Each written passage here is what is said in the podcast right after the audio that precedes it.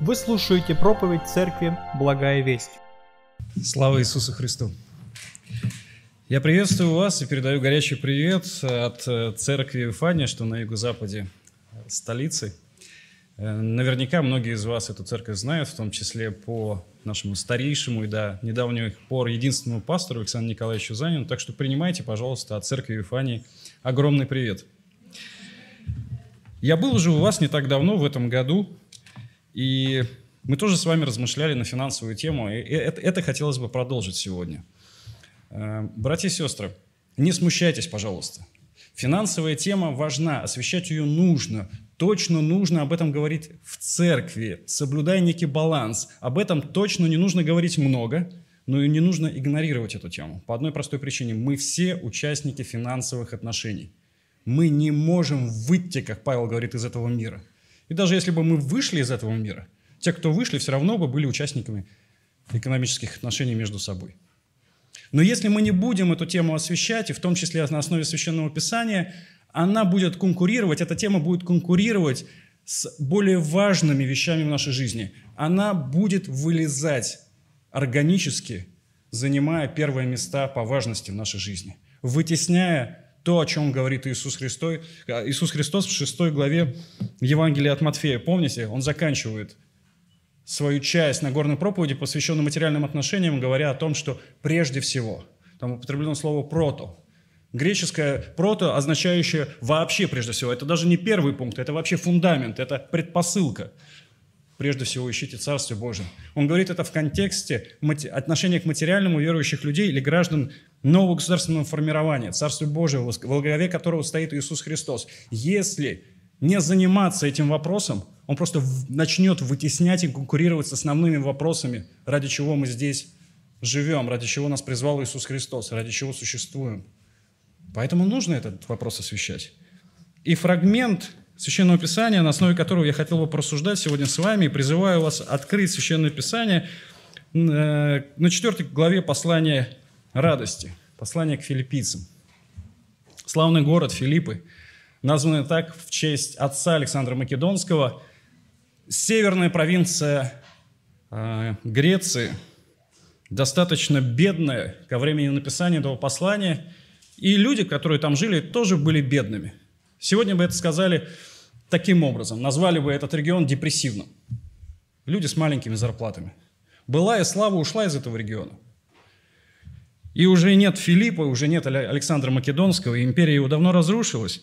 Торговые экономические центры переехали на юг, там, где Каринф, там, где узкий перешеек и корабли, для того, чтобы не огибать и не, э, полуостров и не делать достаточно большой путь, перегружали свои товары, и благодаря этому Коринф процветал. Помните, как Павел, когда говорит о финансовой теме, в послании Коринфской церкви приводит пример македонян. Македония это территория, столицей которой был город Филиппы. Вы богатые коринфяне. Ну, можно сегодня сказать, вы москвичи. Посмотрите, на может быть какой-то небогатый регион, субъект федерации. На может быть когда-то это была столица княжества, я не знаю, Рязань или Ярославль. Посмотрите на их зарплаты, а как они жертвуют. Насколько они жертвуют. Братья и сестры, поймите меня правильно, я лишь провожу аналогию. Мы сейчас углубимся в Священное Писание поймем значение того текста, о котором я хотел бы рассуждать. Но я просто хочу, чтобы вы перенеслись в то время и поняли, что из себя представляли город Филиппы. Это бедный регион Римской империи. Но и состояние Павла, самого Павла, достаточно исключительно, хоть это и названо послание радости. Почему? Вы помните, там несколько выражений. Радуйтесь, и это создает особый контраст с положением Павла во время написания. Он писал это из тюрьмы. Посмотрите. Самое радостное, самое оптимистичное, самое такое воодушевляющее послание апостола Павла написано из тюрьмы. Не правда ли интересный контраст? Мы не в тюрьме. Мы не бедный регион, мы не голодающие, слава Богу. У нас нет военных действий. И даже если мы что-то переживаем в нашей жизни, а мы, безусловно, переживаем. Сегодня молились о болезнях. Да, в Москве легко найти работу, но некоторые остаются и без работы. А некоторые находят работу, может быть, в своем призвании, но не столь достойно оплачиваемую. У нас точно есть переживания, и в том числе в экономической сфере. Но все познается в контрасте, братья и сестры.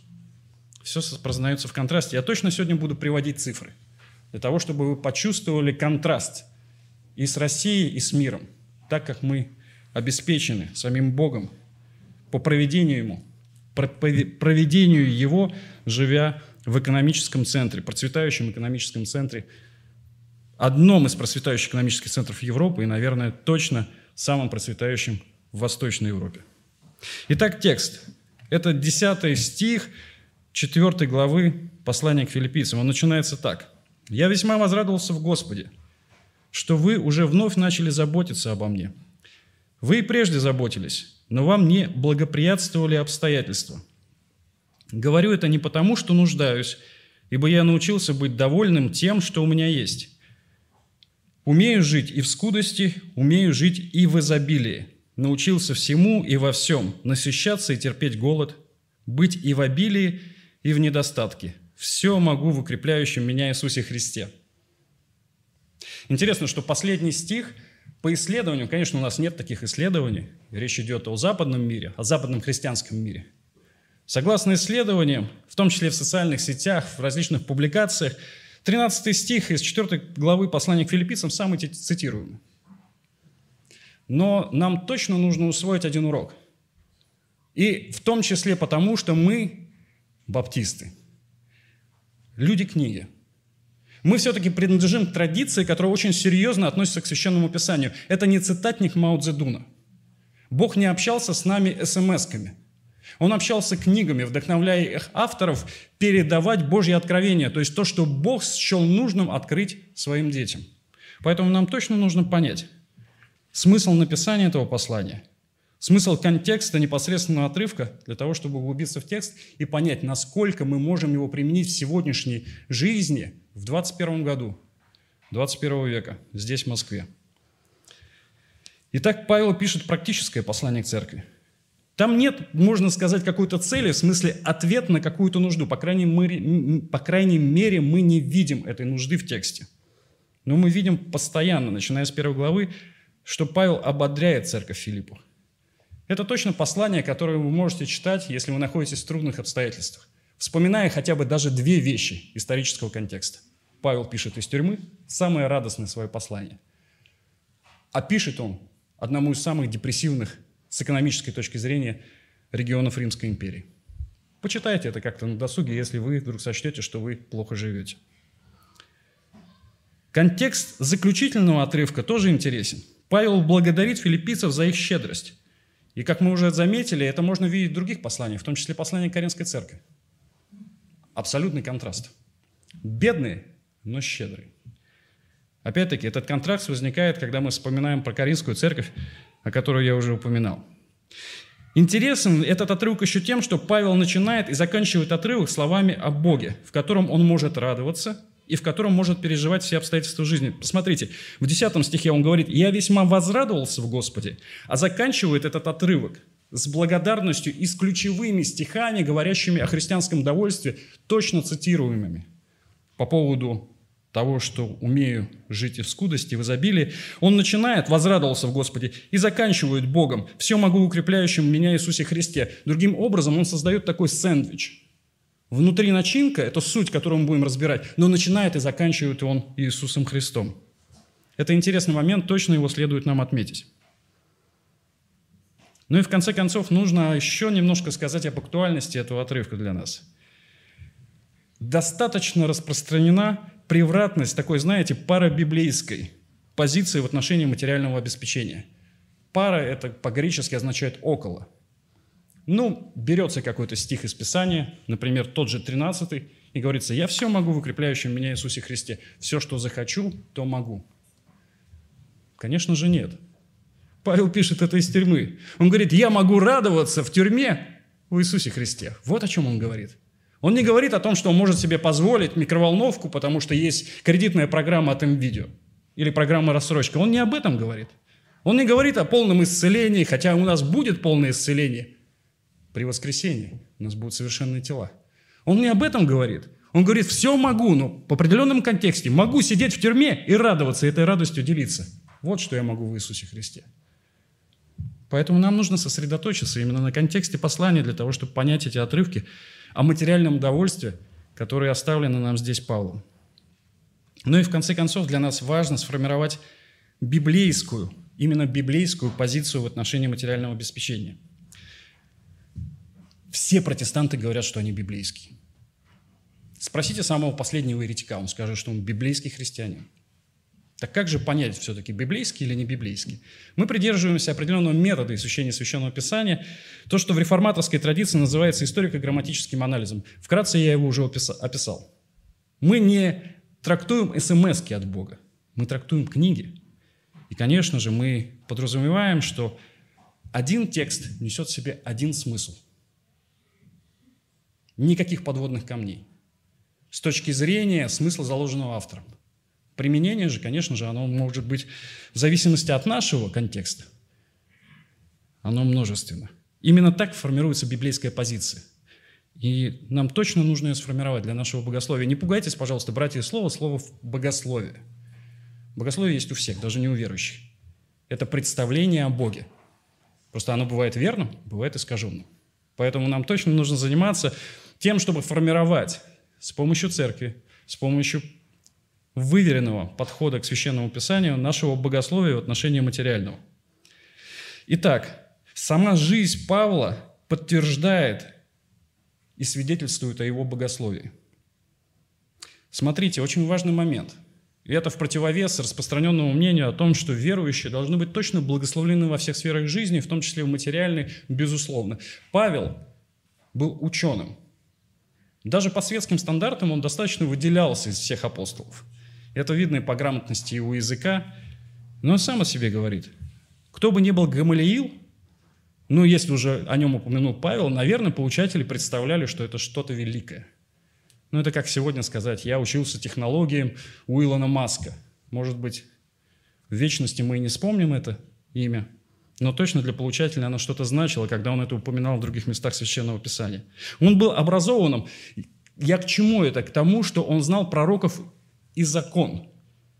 И он утверждает, что он может жить в скудости – а как же Авраам? А как же другие патриархи, которые разбогатели? Нет. Оказывается, верующий человек и даже тот, кто придерживался какое-то время учения Ветхого Завета, может утверждать о том, что Бог может поместить его в те обстоятельства, которые называются скудость, нужда, отсутствие финансового изобилия. Это интересно. Павел это утверждает. Это, это Знание о Ветхом Завете не мешало ему утверждать своей жизнью возможность быть в материальной нужде. Павел, помните, он неоднократно говорит, что он испытывал разные нужды. Гонения, физические недуги. Его били. Ну где же благословение Божие?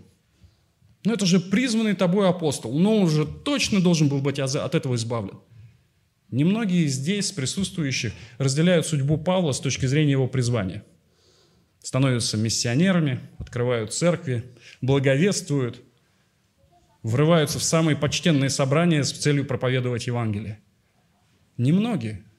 Но точно мы разделяем судьбу тех, кто сетует на наше положение, хотя мы не такие, как Павел.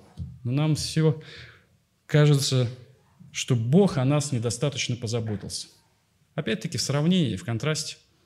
Вы знаете, что Москва занимает первое место в мире, я не помню, употреблял ли я это в прошлый раз, когда приезжал, мой любимый пример, занимает первое место в мире по количеству долларовых миллионеров, которые создают здесь такую свою экосистему или инфраструктуру.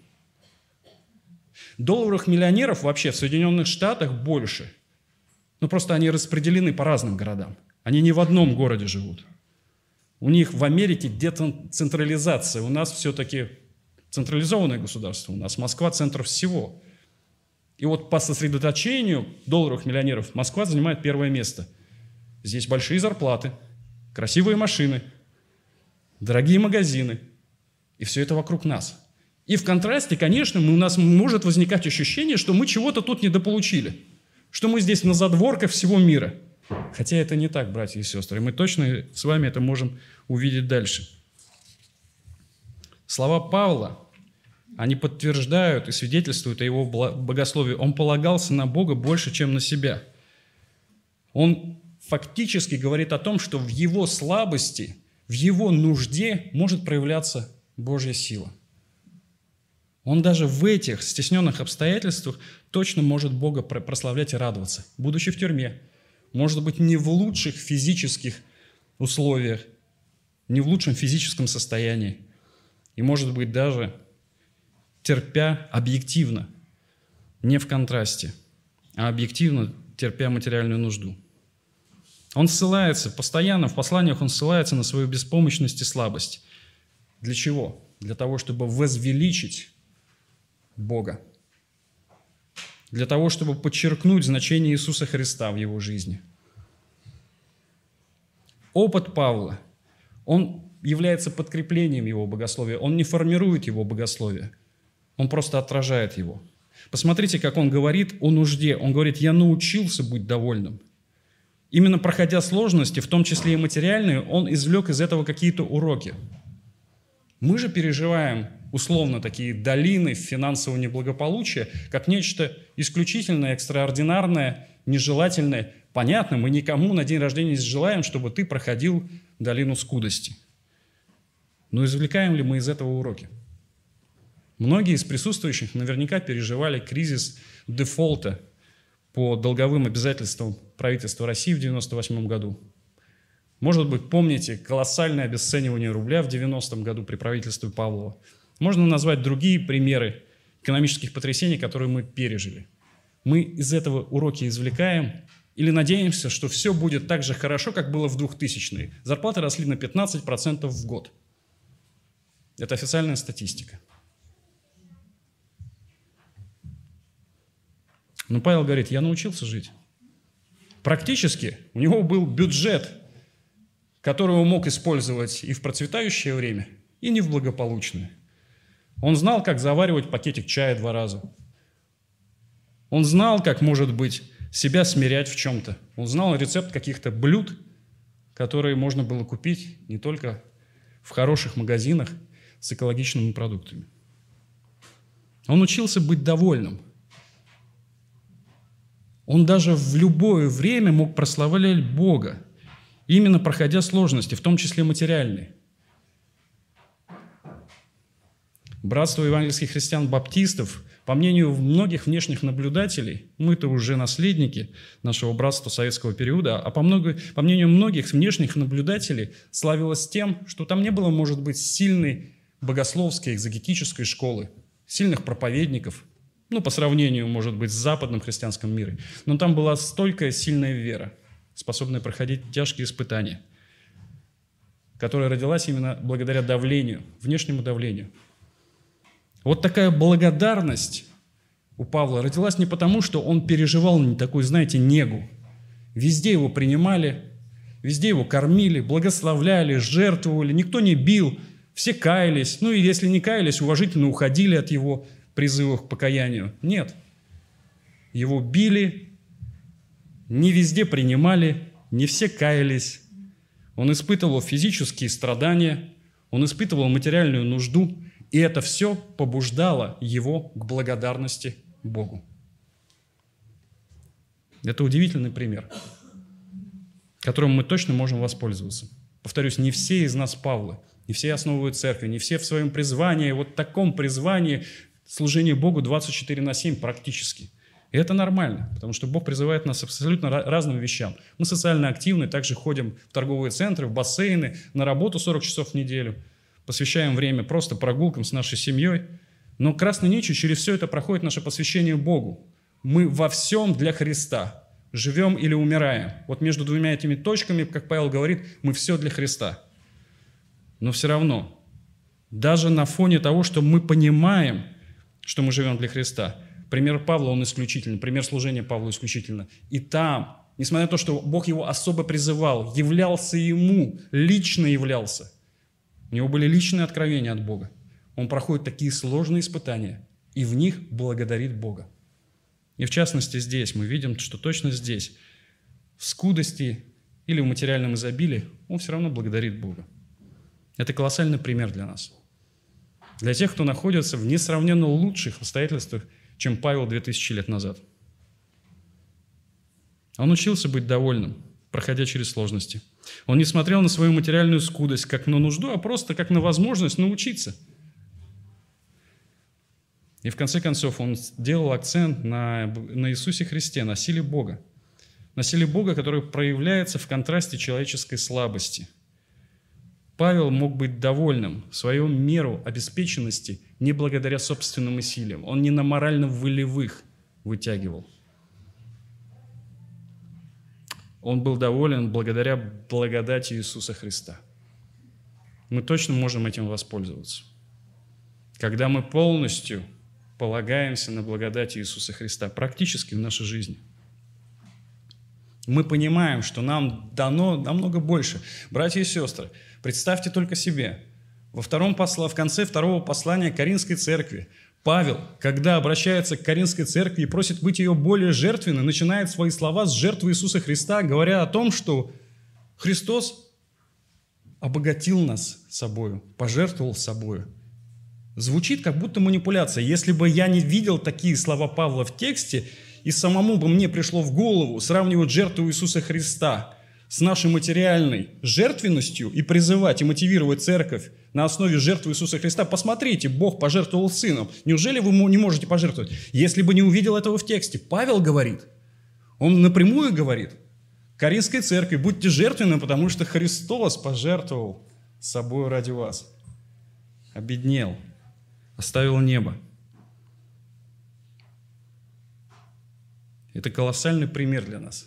Чем мы живем, на что мы ориентированы, где мы берем эти ориентиры – если мы сосредоточены, как Иисус Христос говорит в упоминаемой уже 6 главе Матфея, сосредоточены на небе, там наше сокровище. Не в смысле мы покупаем какие-то ценные бумаги, которыми хотим воспользоваться там, а в смысле там наша наивысшая ценность.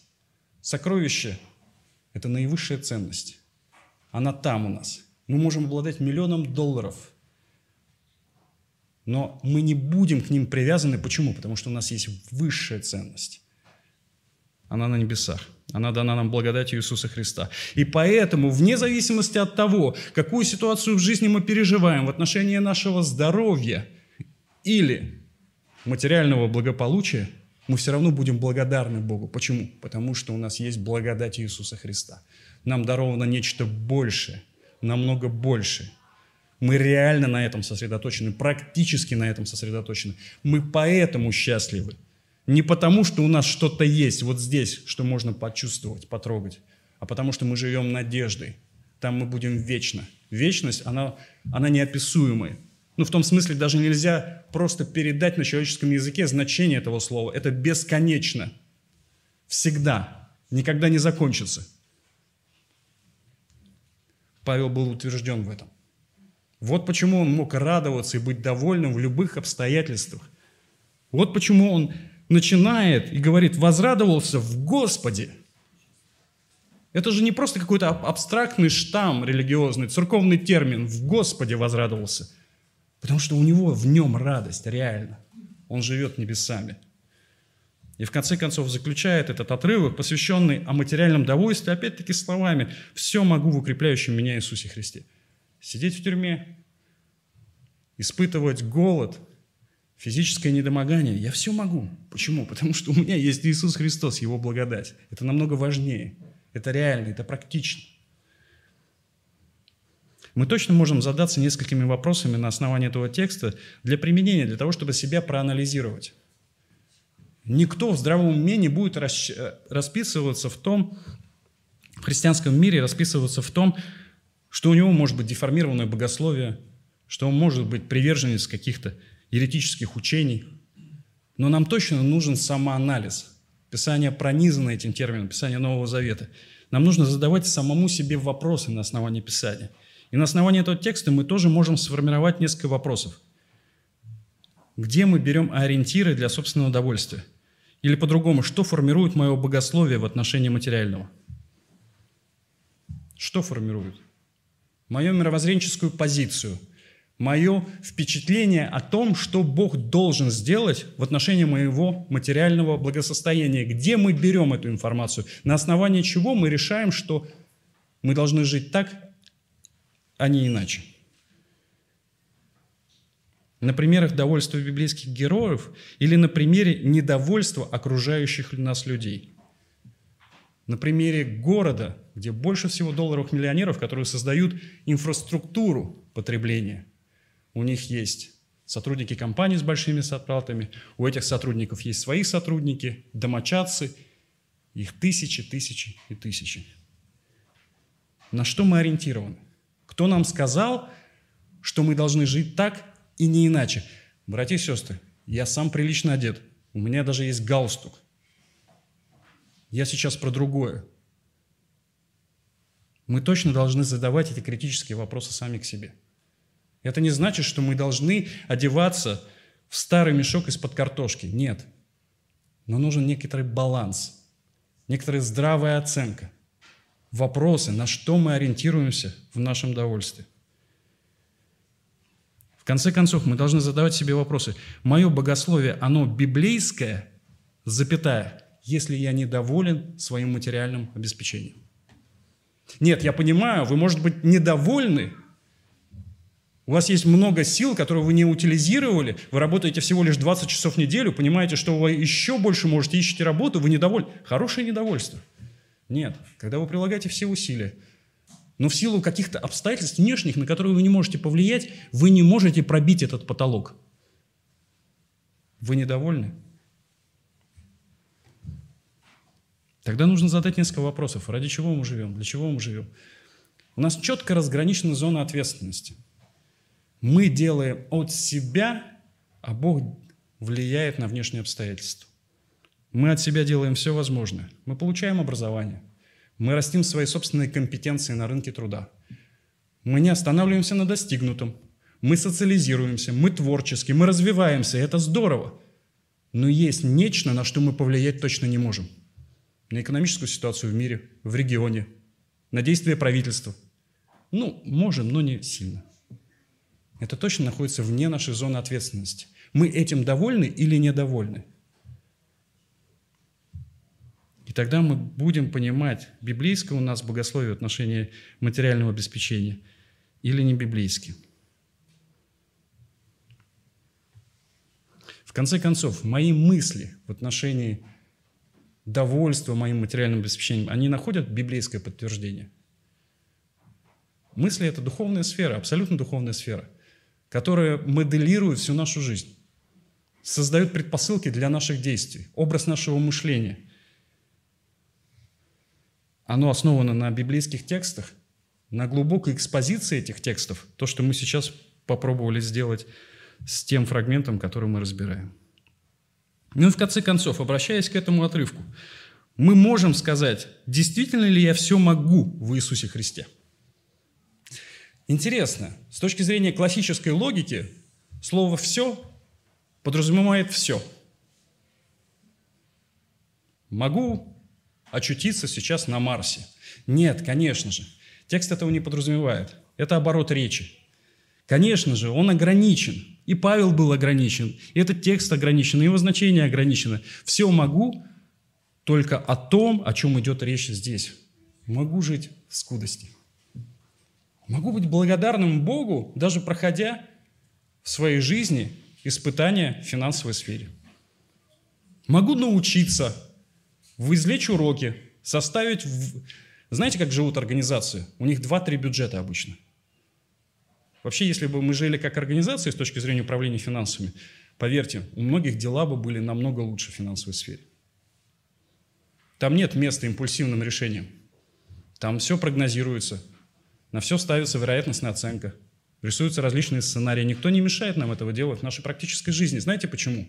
Это не противоборство с верой, а наша вера основана на фактах, на факте существования Бога, на факте того, что Бог благ, на факте того, что Он действует в соответствии со Своим Словом.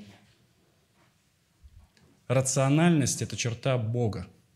Он нам ее передал. Когнитивные функции, способность воспринимать информацию, обрабатывать и на основе полученного анализа принимать решения. Это черта Бога, которую Он передал своему творению, венцу своему творению, человеку. Мы не должны пренебрегать этим ради Христа. Ради того, чтобы на нашу жизнь посмотрели и сказали, слава Богу за этого брата. Они сказали, не дай Бог очутиться в его ситуации. Даже если вы проходите финансовые трудности, вы можете быть примером стойкости прохождения в этих трудностях, как Павел. Мы же сейчас цитируем Павла, мы же не избегаем четвертую главу филиппийцам и вообще этого послания, как неудобного. Верующий не должен был такие ситуации проходить в своей жизни. Нет, мы к нему обращаемся, к этому посланию. Почему? Потому что там пример стойкости Павла. Вы можете быть таким примером в ваших жизненных переживаниях, в том числе в финансовой сфере. Действительно ли я все могу в Иисусе Христе? Жить в меру своей обеспеченности? Или мне надо задуматься о том, я в Иисусе Христе? Если в Иисусе Христе, у меня есть все. Меня есть вечность, у меня есть благодать. Она абсолютно незаслужена. Она дана мне святым Богом, как грешному человеку, через Его воплощение в Иисуса Христа, через Его смерть и силу воскресения – заместительная искупительная жертва, данная мне по особому расположению Бога, то, что называется благодатью. В этом суть Евангелия. Этого достаточно.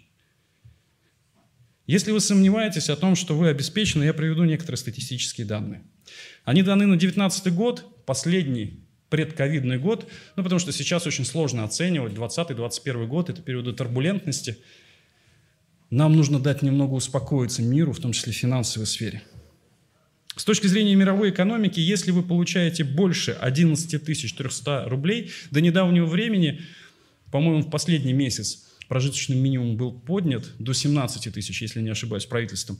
Ну, на момент 2019 года 11 300 рублей был прожиточным минимум для работающего человека. Если вы получаете такую сумму, вы живете лучше 65% людей на Земле. Но мы же не смотрим трансляции из бедных районов Индии или Черной Африки в Ютьюбе или в Инстаграме. Там, наверное, интернета нет, поэтому мы не смотрим оттуда трансляции. Мы смотрим трансляции из Северной Америки, Западной Европы, Дубая, Эмираты. И ориентируемся на них. Там не снимают кино в Черной Африке. Про них снимают, но там не снимают. Поэтому мы не можем сходить на фильм, где показано, как они используют вместо обуви пластиковые бутылки. Поэтому мы на них не ориентируемся. А там живут десятки миллионов людей. И они живут хуже, чем мы.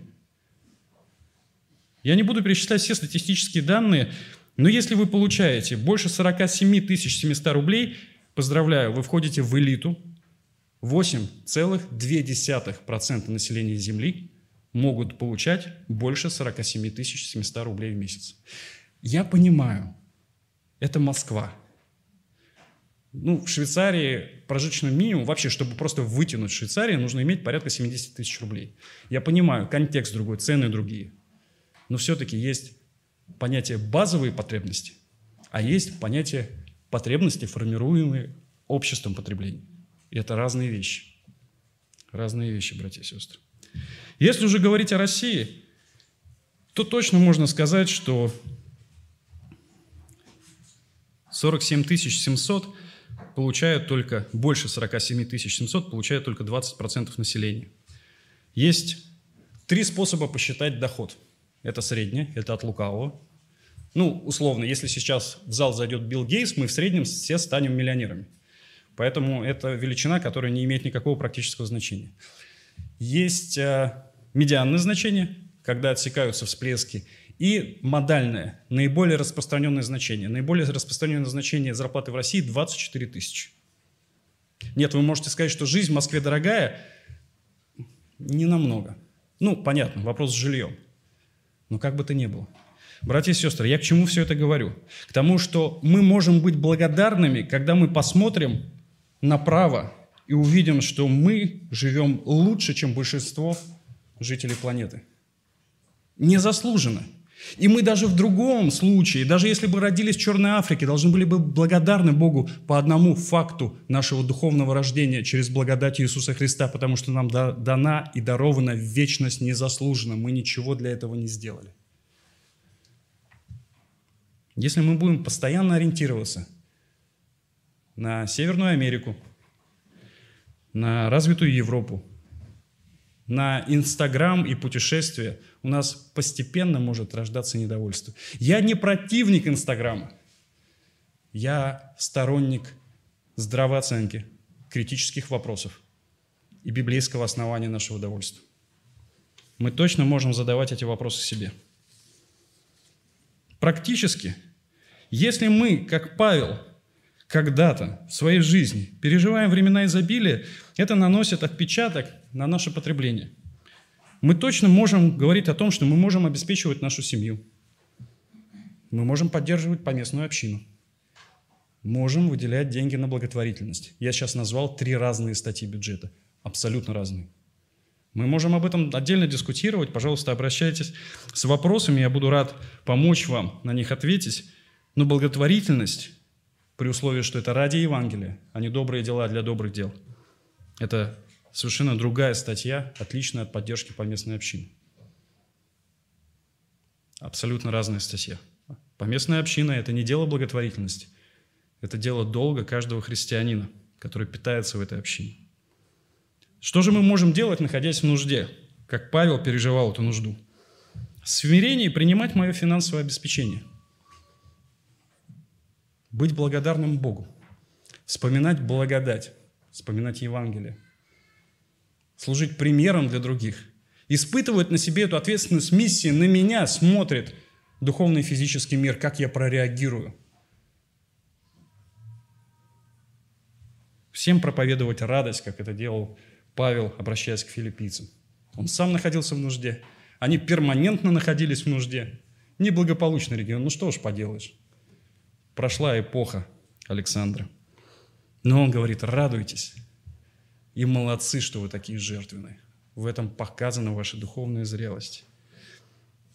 Также, находясь в нужде, мы можем быть благодарны Богу за восполнение моих базовых потребностей. Ну уж точно мы можем это сделать в Москве. Восполнить наши базовые потребности и быть за это благодарными.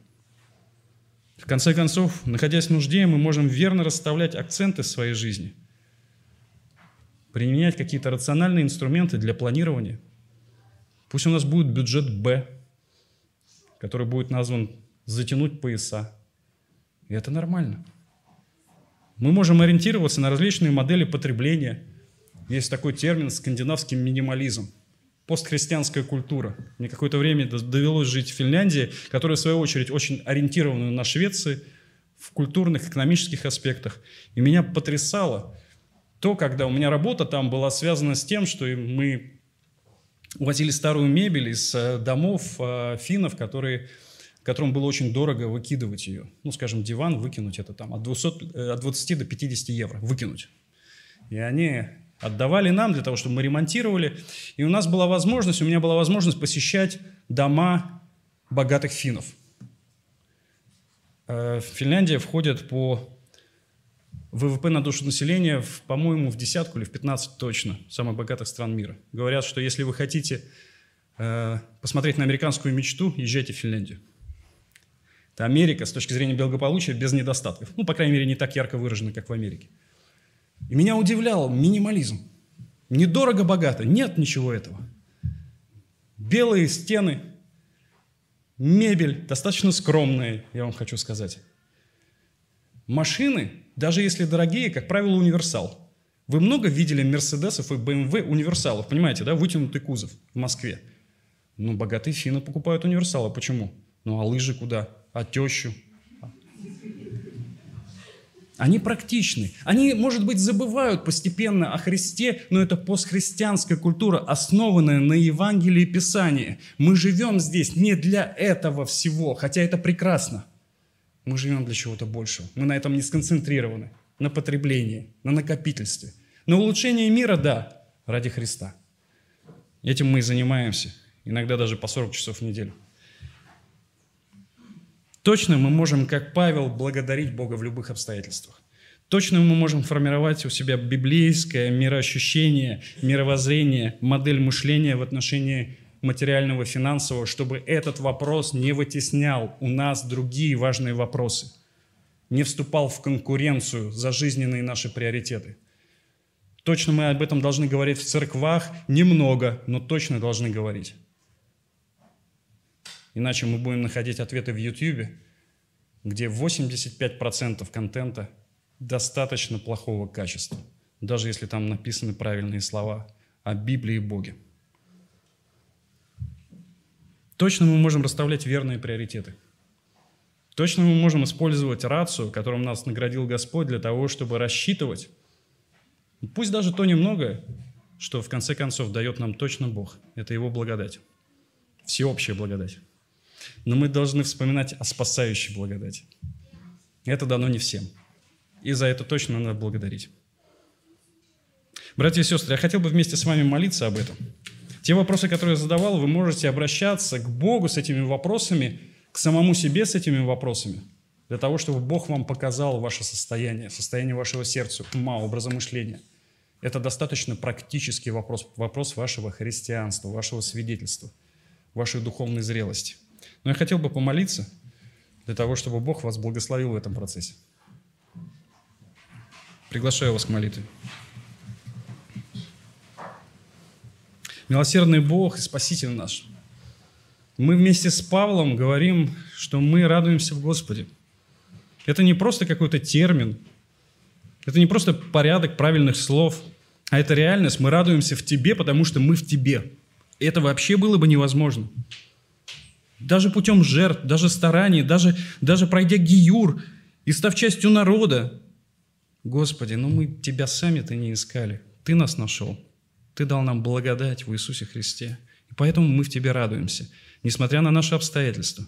Мы на свободе, мы живы. Мы можем много и много еще для Тебя сделать.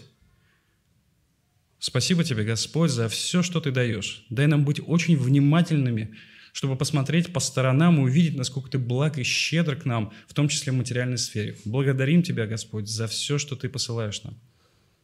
Просим Тебя, чтобы благодарность в отношении Тебе была не просто актом нашей воли, а сосредоточением на Евангелии, на Твоей благодати, чтобы это проистекало органически на нашем сосредоточении на вечности, которую Ты дал нам по благодати.